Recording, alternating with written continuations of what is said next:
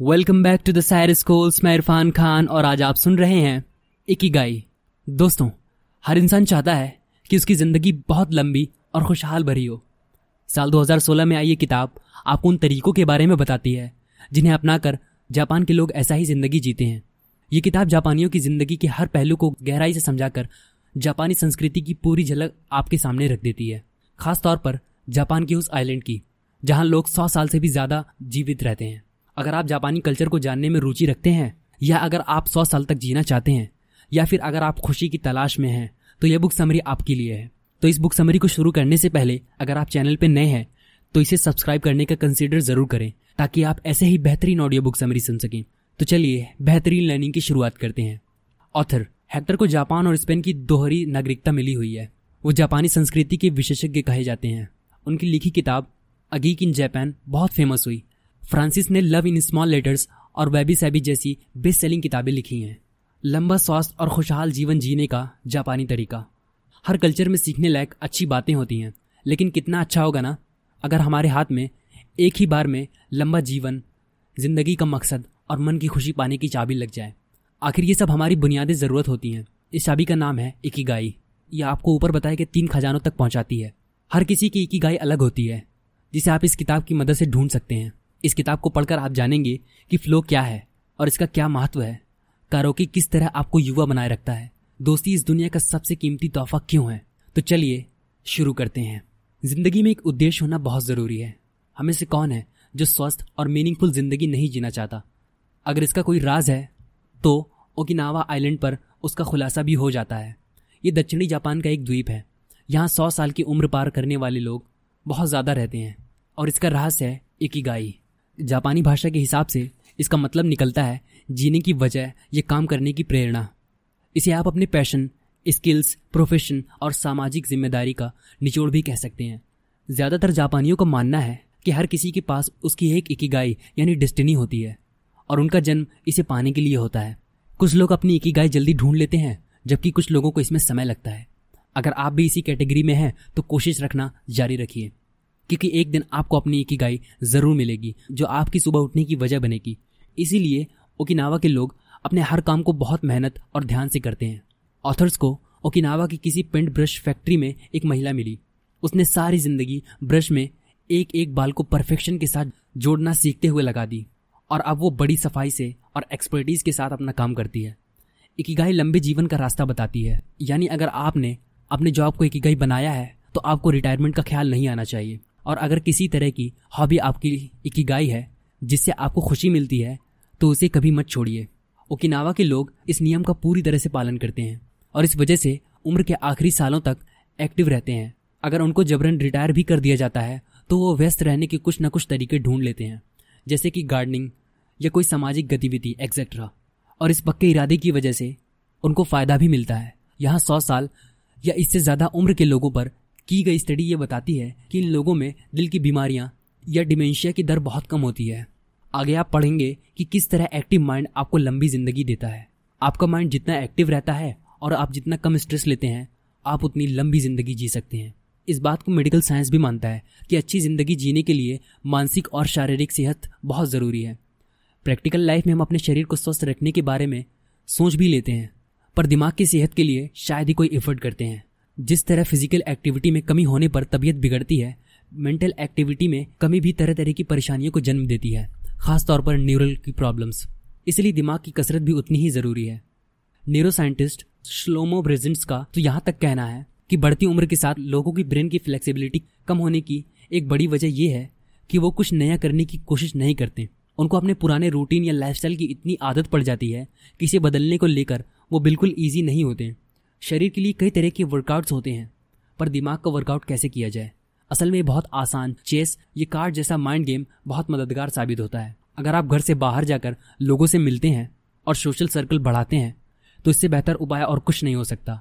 लंबे जीवन का दूसरा राह तनाव से दूर रहना है। बहुत सी स्टडी से इस बात को साबित किया गया है कि स्ट्रेस प्रीमेच्योर एजिंग को जन्म देता है, क्योंकि स्ट्रेस आपके शरीर और दिमाग दोनों की सेल्स को डैमेज करता है। हिडलबर्ग यूनिवर्सिटी में इस पर एक स्टडी की गई है।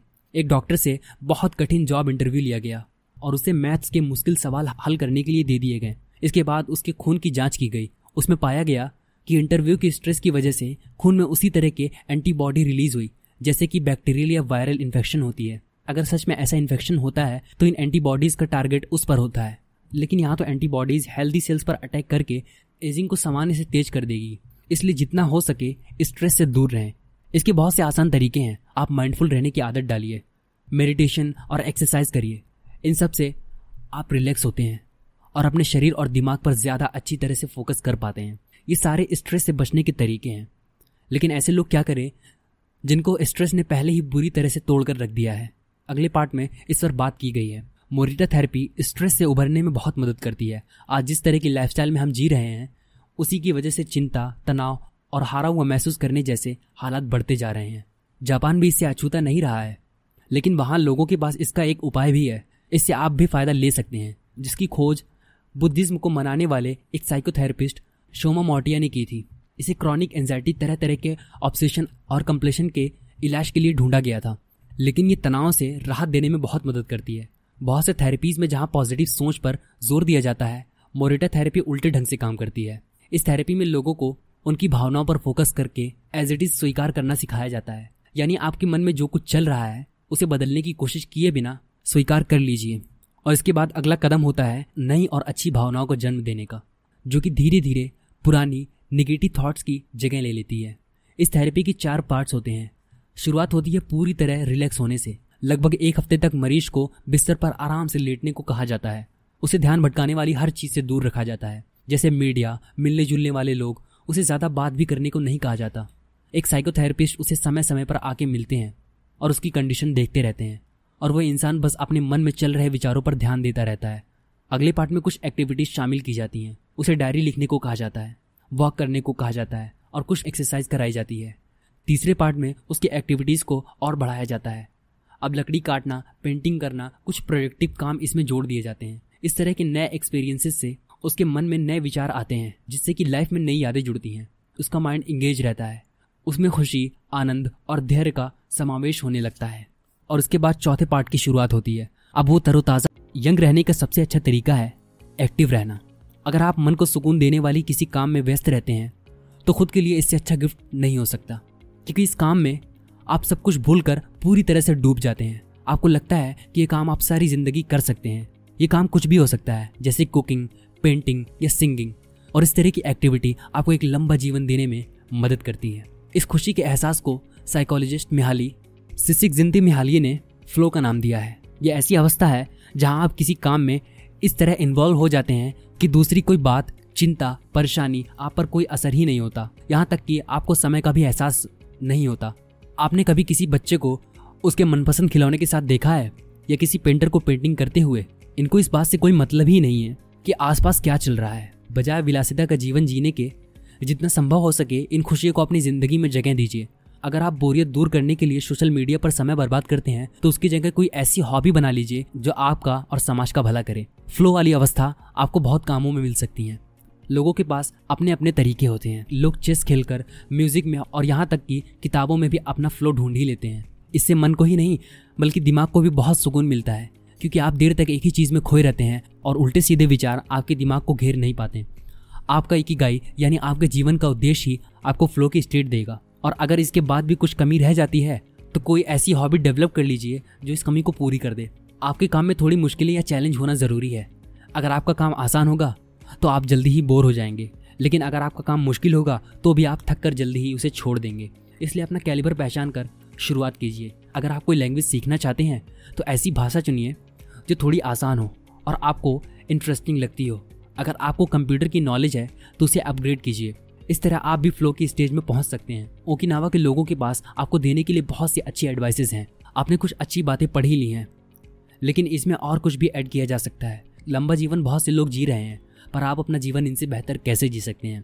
ओकिनावा के लोग जो सौ साल पूरे कर चुके हैं, वो आपको कुछ और टिप्स दे सकते हैं। पहली सलाह ये है कि आप बेफिक्र होकर जीना शुरू कर दीजिए। और हर किसी की अभिवादन करने की आदत डालिए। भले ही आप लोगों को ना जानते हों, उनसे मुस्कुराकर और दिल खोलकर मिलिए। उनका मानना है कि इस तरह आप बहुत से दोस्त बनाते हैं। आप बच्चों के साथ भी बच्चे बन जाते हैं। जब आप बुज़ुर्ग होने लगते हैं तो भी इनमें मेलजोल बना रहता है और आप कभी अकेलापन महसूस नहीं करते। इस तरह आपका दिल हमेशा यंग बना रहता है। वो ये भी समझाते हैं कि जिन चीज़ों को आप बदल नहीं सकते, उनकी चिंता करके भी क्या होगा, बल्कि आपका स्ट्रेस बढ़ता ही रहेगा। मान लीजिए आप अपने करियर से खुश नहीं है, इसकी चिंता में घुले रहने से आप अपनी परफॉर्मेंस खराब करेंगे। इससे बेहतर यही होगा कि आप कोई और नई स्किल सीख कर अपने करियर को एक नई दिशा दें। ओकिनावा अच्छी आदत डालने की सलाह भी देते हैं। सुबह जल्दी उठना अच्छा होगा। कुछ समय तक आपको इसके लिए एफर्ट्स करने पड़ेंगे, लेकिन एक दिन आपको इसकी आदत पड़ जाएगी। इसके फ़ायदे इतने हैं जिसे गिनना मुश्किल है, लेकिन अगर आप एक घंटा जल्दी उठ जाएँ तो सोचिए इतनी देर में आप कितना काम निपटा सकते हैं। आप सुकून से अपनी चाय का मज़ा ले सकते हैं। गार्डन और घर को संवार सकते हैं, अपनी हॉबी को टाइम दे सकते हैं। ओकिनावा के लोग ये भी मानते हैं कि उनके लंबे और स्वस्थ जीवन की एक वजह यह भी है कि वह अपना हर काम खुद करते हैं, सब्ज़ियाँ उगाते हैं, खाना बनाते हैं, घर की सफ़ाई करते हैं। दोस्ती और अपनेपन के रिश्ते को ये लोग सबसे इंपॉर्टेंट समझते हैं। इस तरह से वो अपने पड़ोसियों से घुल मिल कर रहते हैं और रोज़ उनके साथ समय बिताते हैं। ओकिनावन भोजन में बहुत सारी वेराइटीज़ होती हैं, लेकिन पोर्शन छोटे होते हैं। जापान के लोगों की औसत आयु दुनिया में सबसे ज़्यादा होती है और ओकिनावा के लोग बाकी जापानियों से भी लंबा जीवन जीते हैं। इस बात ने जापानी खान पान को दुनिया भर में एक पहचान दिलाई है। रोयुकुस यूनिवर्सिटी के एक हार्ट स्पेशलिस्ट मोकोतो सुजुकी ने सेवेंटी एस के दशक में ओकिनावा के लोगों को, ओकिनावा के लोगों के भोजन पर बहुत स्टडी की है। इसमें सबसे पहली बात यह है कि इनकी भोजन में बहुत सारी वेराइटीज़ होती हैं। यहाँ कम से कम 206 तरह के भोजन होते हैं। जिसमें बहुत से हर्ब्स और मसाले शामिल होते हैं। ओकिनावा के लोग फल और सब्जियों की पाँच सर्विंग रोज़ खाते हैं। और इस बात का ध्यान रखते हैं कि उनकी प्लेट में इंद्रधनुष के रंग की एक नई चीज़ ज़रूर हो। इस तरह खाने को वैरायटी मिल जाती है। उनका बाकी भोजन काफ़ी सादा रहता है। इसमें चावल और नूडल्स जैसी बेसिक चीज़ें होती हैं। वो नमक और चीनी का इस्तेमाल कम से कम करते हैं। यहाँ तक कि जापान की बाकी लोगों की तुलना में उनकी चीनी की खपत 60 परसेंट और नमक की खपत 50 परसेंट तक होती है, जबकि जापानी भोजन को दुनिया के सबसे हेल्दी भोजन में एक माना जाता है। वैरायटी की तरह पोषण का भी ध्यान रखा जाता है। उनका मानना है कि आप उतना ही खाएँ, जिससे आपका पेट 80 परसेंट तक भर जाए, यानी आपको थोड़ी भूख बाकी रहे। जापान में इसे हारा हेचुबो कहा जाता है। इसका सबसे आसान तरीका है कि आप मीठा ना खाएँ या पोर्शन छोटा रखें। ओकिनावा छोटे छोटे बर्तनों में खाना परोसते हैं। इससे लगता है कि आपके सामने बहुत सारा खाना रखा है। जबकि असल में खाने की मात्रा कम होती है। इसमें चावल, सब्ज़ियाँ, सूप और बीन्स के स्नैक्स होते हैं। जिस बात को मॉडर्न साइंस ने इतने सारे रिसर्च और स्टडीज़ के बाद समझा है, उसे ओकिनावा के लोग बहुत पहले ही समझ चुके थे। आज हम सब कैलोरी इंटेक शब्द से परिचित हैं और ज़्यादा कैलोरीज लेने के नुकसान भी जानते हैं, जबकि ओकिनावा के लोग लंबे अरसे से इसे ध्यान में रखकर भोजन करते हैं। कैलोरी इंटेक कम करने से insulin like growth factor one नाम का प्रोटीन उसका लेवल कम रहता है। इसकी अधिकता से एजिंग तेज हो जाती है। यानी इसे कम रखकर आप सीधे सीधे अपनी उम्र बढ़ा रहे हैं। शरीर को रिजुविनेट करने के लिए भोजन में एंटीऑक्सीडेंट होने ज़रूरी हैं। सुपर फ़ूड के कॉन्सेप्ट ने भोजन के बारे में लोगों की सोच बदल दी है। जापानी भोजन में भी ऐसे काफ़ी आइटम होते हैं। सबसे पहले नंबर वन पर आती है ग्रीन टी इसमें भरपूर मात्रा में एंटीऑक्सीडेंट होते हैं। स्टडी से ये सामने आया है कि ग्रीन टी उम्र बढ़ाने में बहुत मदद करती है। ग्रीन टी के पत्तों को हवा से सुखाया जाता है। इसे फार्मेट भी नहीं किया जाता। इस वजह से इसके पोषक तत्व और ऑक्सीडेंट नष्ट नहीं होते। ग्रीन टी बैड कोलेस्ट्रॉल कम करती है।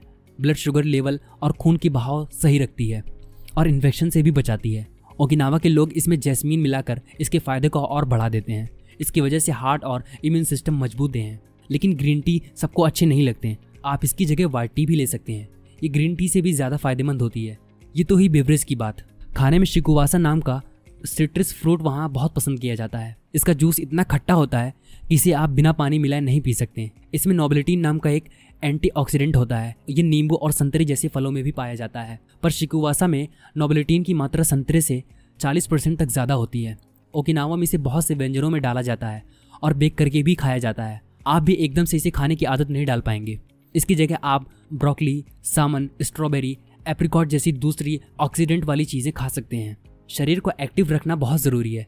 फिर भले ही वो हल्की फुल्की वॉक ही क्यों ना हो, आप ऐसे किसी बुज़ुर्ग से ज़रूर मिले होंगे, जिनकी एनर्जी लेवल और ज़िंदगी पर उम्र का कोई असर नहीं नज़र आता। इसकी एक वजह यह भी हो सकती है कि वो अपने जीवन में शारीरिक रूप से एक्टिव होते हैं। असल में शरीर का गतिमान रहना ज़रूरी है, और इसके लिए हैवी एक्सरसाइज करने जैसा कोई नियम नहीं है।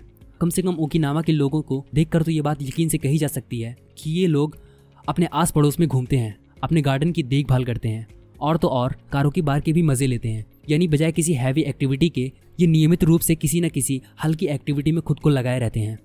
अगर फिर भी आपको इन फायदों पर यकीन नहीं होता तो मॉडर्न साइंस के नज़रियों से इसे समझ लीजिए।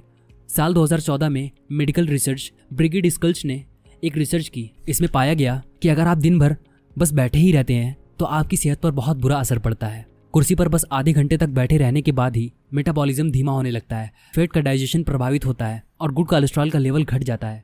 लेकिन अगर आप आधे घंटे के बाद सिर्फ़ पाँच मिनट भी चल लेते हैं तो ये सब ठीक होने लगता है। इसके बाद आप ऑफ़िस में बैठ कर काम करने वाले लोग ज़्यादातर इस पर ध्यान नहीं देते। ओकिनावा के लोगों के जीवन में रेडियो टेसियो भी शामिल है। यह और कुछ नहीं, सामान्य वार्म अप है। इसे सुबह कुछ देर या दिन में किसी भी समय किया जा सकता है। ये लोग ज़्यादातर स्कूल्स, ऑफ़िस या घर के आसपास किसी जगह इकट्ठा होकर इसे ग्रुप के साथ करते हैं। पहले इसे रेडियो पर भी प्रसारित किया जाता था। इस वजह से इसके नाम में रेडियो जुड़ गया। अब ज़्यादातर लोग टीवी से या ऑनलाइन कनेक्ट होकर इसमें शामिल होते हैं। इसमें बहुत आसान सी एक्सरसाइजेज होती हैं, जैसे नॉर्मल स्ट्रेचिंग जोड़ों के मूवमेंट एक्सेट्रा यानी चाहे आप हल्की फुल्की एक्सरसाइज ही करें, पर आपको इसे नियमित रूप से करना है। इन लोगों का यही कॉन्सेप्ट है। कंक्लूजन आपका खान पान और जीवन शैली आपके स्वास्थ्य और उम्र को सबसे ज़्यादा प्रभावित करते हैं। अगर आपको जीवन का उद्देश्य मिल जाए, जो आपको मोटिवेट करे तो आपको एक बेहतरीन ज़िंदगी मिल जाएगी। क्या करें? इम्परफेक्शन को स्वीकार करें। जापानी कल्चर में यह माना जाता है कि इम्परफेक्ट चीज़ें सबसे सुंदर होती हैं, जैसे टूटा हुआ कप। इस कॉन्सेप्ट को वेबी सैबी कहते हैं। इसकी मदद से आप ज़िंदगी को और खुशी के साथ जी सकते हैं। परफेक्शन की खोज में भटक कर अपना समय ना बर्बाद करें। अच्छा यही होगा कि ज़िंदगी को उसी कमियों के साथ स्वीकार कर लें। इस सोच की वजह से आप ज़्यादा एनर्जेटिक होकर, कम स्ट्रेस लेकर एक लंबा जीवन जी सकेंगे। तो दोस्तों, आज की हमारी एक गाय ऑडियो बुक समरी कैसी लगी? कमेंट बॉक्स में हमें ज़रूर बताएँ। आप और कौन सी ऑडियो बुक समरी सुनना चाहते हैं, ये भी हमें ज़रूर बताएँ। और अगर आप चैनल पर पहली बार आए हैं तो इसे भी सब्सक्राइब करने का कंसिडर ज़रूर करें, ताकि आप ऐसे ही बेहतरीन ऑडियो बुक समरी सुन सकें। तो मैं इरफान खान आपसे अलविदा लेता हूँ। मिलते हैं एक और बेहतरीन ऑडियो बुक समरी के साथ। Thank you wish you all the very best